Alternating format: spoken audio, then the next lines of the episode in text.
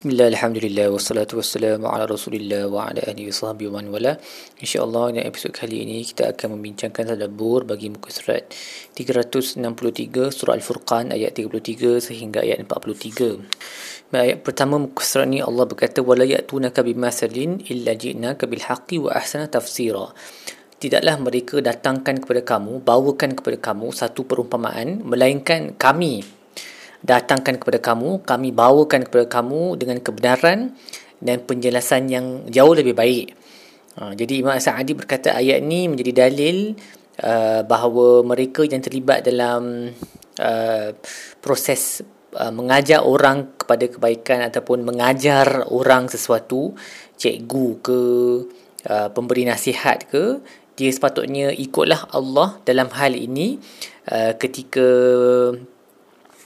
membantu nabinya SAW dalam uh, menghadapi cabaran-cabaran di sekelilingnya iaitu apabila wujud sahaja satu um, satu perkara berlaku sesuatu ataupun datangnya satu uh, motif yang kita kena respon satu sebab yang kita kena respon waktu tu kita datangkan ayat al-Quran ataupun uh, sunnah uh, hadis-hadis nabi ataupun nasihat yang bersesuaian dengan uh, situasi yang dihadapi tu. Maksudnya kita kena celik lah, kita kena celik dan kita kena uh, berfikir dan um, apa aware tentang apa yang sedang berlaku dengan um, madukmu kita, masyarakat, orang yang kita dakwah.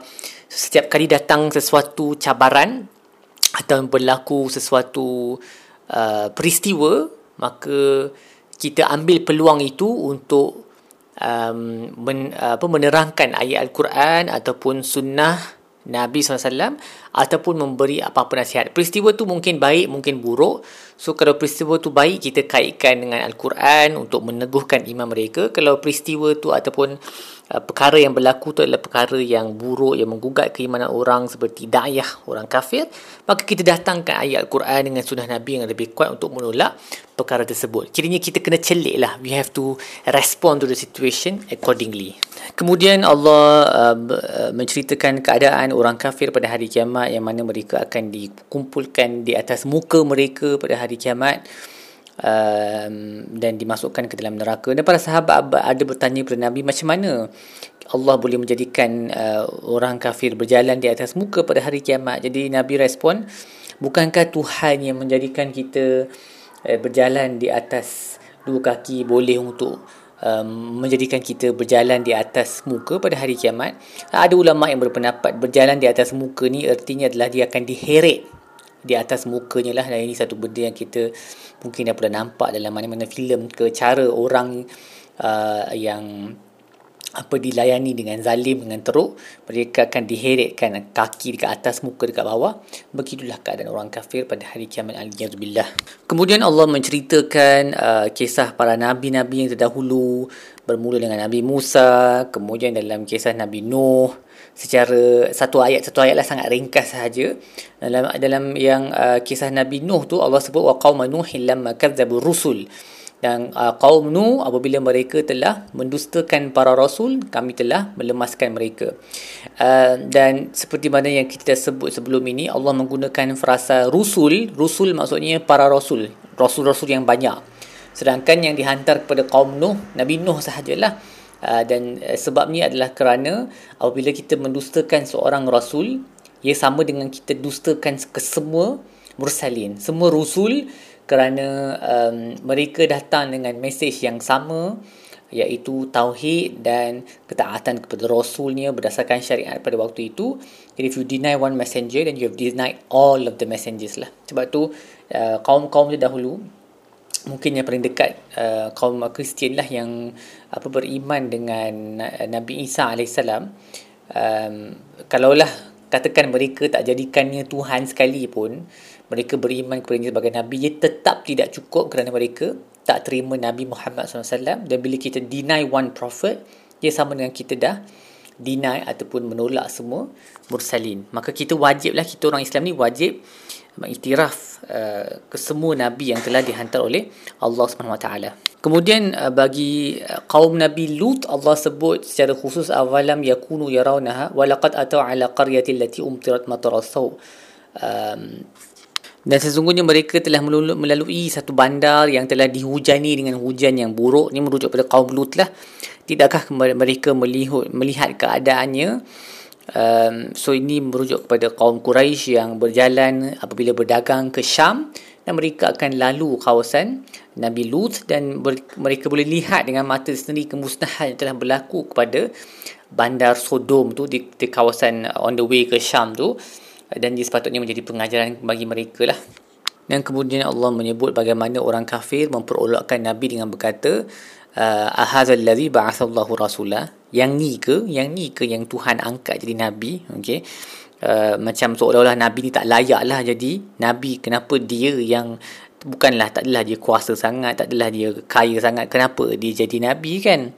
Uh, so ini lebih kurang sama dengan cara Fir'aun berinteraksi dengan Nabi Musa nanti kita akan tengok dalam uh, surah Zukhruf kalau tak silap saya di mana uh, Allah Nabi, Nabi Fir'aun akan berkata yang ni ke? Yang jadi Nabi ni yang tak boleh bercakap elok-elok sebab Nabi Nabi Musa kan ada apa?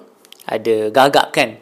Yang ni ke? Yang Allah lantik jadi Nabi ni? Yang nak cakap pun tak jelas uh, sedangkan aku ada gelang-gelang emas yang diberikan kepada aku. So dia punya cara uh, measurement dia ukuran dia adalah kepada ukuran duniawi kan. Sedangkan Allah lihat apa yang ada di dalam hati. Dan mereka berkata lagi berkata lagi in kada la yudilluna an alihatina laula an sabarna alaiha. Dia hampir sahaja menyesatkan kami daripada tuhan-tuhan kami kalau kami tak bersabar Uh, ke atas Tuhan-Tuhan kami. Maksudnya mereka rasa yang Nabi Muhammad SAW datang untuk sesatkan mereka uh, supaya jangan sembah lagi Tuhan-Tuhan mereka. Itulah tak tahulah apa yang disesat lah. Mereka tak sedar yang mereka ni sesat sebenarnya. Dan mereka kata kami terpaksa bersabar. Kalau kami tak bersabar dan percaya Muhammad dah sesatkan kami daripada Tuhan-Tuhan kami. Okay, betapa butanya eh, mereka ni. Allah berkata wasawfa ya'lamuna hina yarawna al'azab man adallu sabila. Ya, mereka akan tahu nanti apabila mereka nampak azab di hadapan, di hadapan mata siapa yang paling sesat sekali dalam jalannya. Kemudian Allah berkata ara'aita man ittakhadha ilahahu hawa?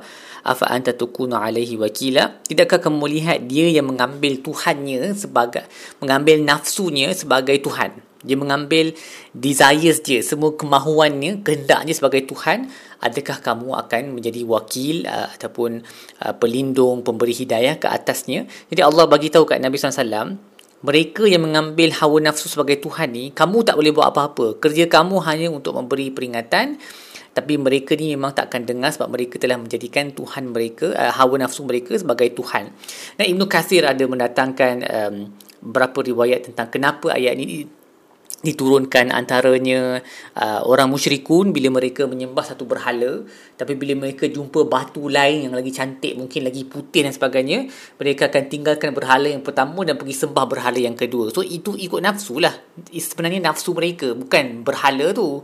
Sebab berhala yang kedua tu lagi cantik jadi mereka pergi kepada yang yang kedua tu. Dan ni terpakai bukan ni terpakai kepada semua benda lah uh, kalau kita tengok orang yang kononnya murtad daripada agama pun mereka ni murtad daripada agama bukan sebab mereka mereka tak percaya dengan uh, dengan uh, keteguhan hujah-hujah dalam Al-Quran dan Sunnah ataupun para ulama kita. Mereka ni murtad kerana selalunya mereka um, tak nak ikut syariah tu. That's the reason. Mereka nak ikut apa yang hawa nafsu mereka suruh mereka buat. Mereka telah pertuhankan nafsu mereka. That's the reason. Sebab logically speaking, kalau kita bercakap secara logik, tak adalah, tak ada ulama dalam dalam sejarah Islam ni yang pernah terkeluar daripada Islam bila dia jadi ulama. Tak pernah wujud. Sedangkan di sebelah sana agama-agama lain ramai ulama-ulama mereka semakin mereka study agama Islam, mereka masuk Islam.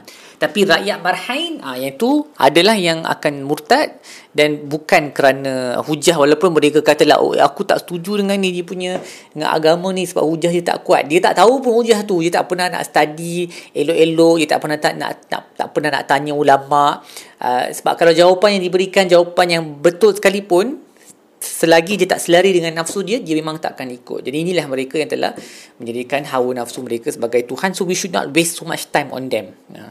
kita berdakwah tapi bila mereka dah tak nak dengar you can guess lah dengan daripada cara mereka bercakap tu mereka nak juga ikut cara mereka. Jadi ingatlah Allah dah kata mereka ni telah mempertuhankan nafsu mereka dan kita punya tugas Allah beritahu kat Nabi You cannot be a protector. You cannot be their wakil. You cannot be the one who give them hidayah. Kamu punya kerja hanyalah untuk beri peringatan saja. Baik, apa yang kita belajar dalam buku serang yang pertama, uh, ingatlah kalau kita lalu tempat-tempat yang ada uh, kemusnahan umat terdahulu, lalulah dengan hati yang tawadak dan rendah diri dan takut memikirkan bagaimana Allah telah memusnahkan kaum-kaum terdahulu yang zalim Uh, kerana kezaliman mereka dan kerana uh, keingkaran mereka terhadap hukum hakam Allah. Yang kedua, uh, seorang pendakwa, guru, mana-mana terlibat dalam proses mengajar umat ni, dia kenalah uh, celik melihat keadaan sekeliling dan mengambil peluang peristiwa-peristiwa yang berlaku di sekeliling untuk mendatangkan hujah yang munasabah dengan situasi tersebut menggunakan Al-Quran dengan sunnah seperti yang Allah Allah sebut kepada Nabi wala ya'tunaka bimasalin illa ji'naka bil haqqi wa ahsana tafsira. Mereka tidak datangkan kepada kamu satu misal melainkan kami datangkan yang lebih baik lebih benar dan lebih elok penjelasannya. Dan akhir sekali ingatlah bahawa ahlu syirk mereka yang terlibat dalam syirik ni mereka bersabar di atas kebatilan mereka. Kan kita sebut tadi bagaimana orang Quraisy mereka kata tentang Nabi lelaki ni kalau kami tak bersabar di atas Tuhan-Tuhan kami, agama kami, nescaya lelaki ni dah sesatkan kami. So mereka bersabar atas agama mereka, maka kita yang beriman ni, yang beriman dengan agama yang benar, lagilah kena bersabar di atas agama kita uh, walaupun ia susah kerana um, in the end kita lah yang kesabaran itu akan membuahkan hasil yang uh, yang lumayan lah uh, walaupun kita mungkin terpaksa berana sedikit di dunia ini kalau mereka bersabar, kita sepatutnya lebih bersabar kerana iman kita lebih betul. Jadi, sepatutnya kita lebih boleh bersabar. Baik, setakat itu sahaja tadabbur kita bagi muka surat ini. InsyaAllah kita akan sambung episod-episod yang lain. Sallallahu ala sayyidina Muhammad wa ala alihi. Alhamdulillah Rabbil Alamin.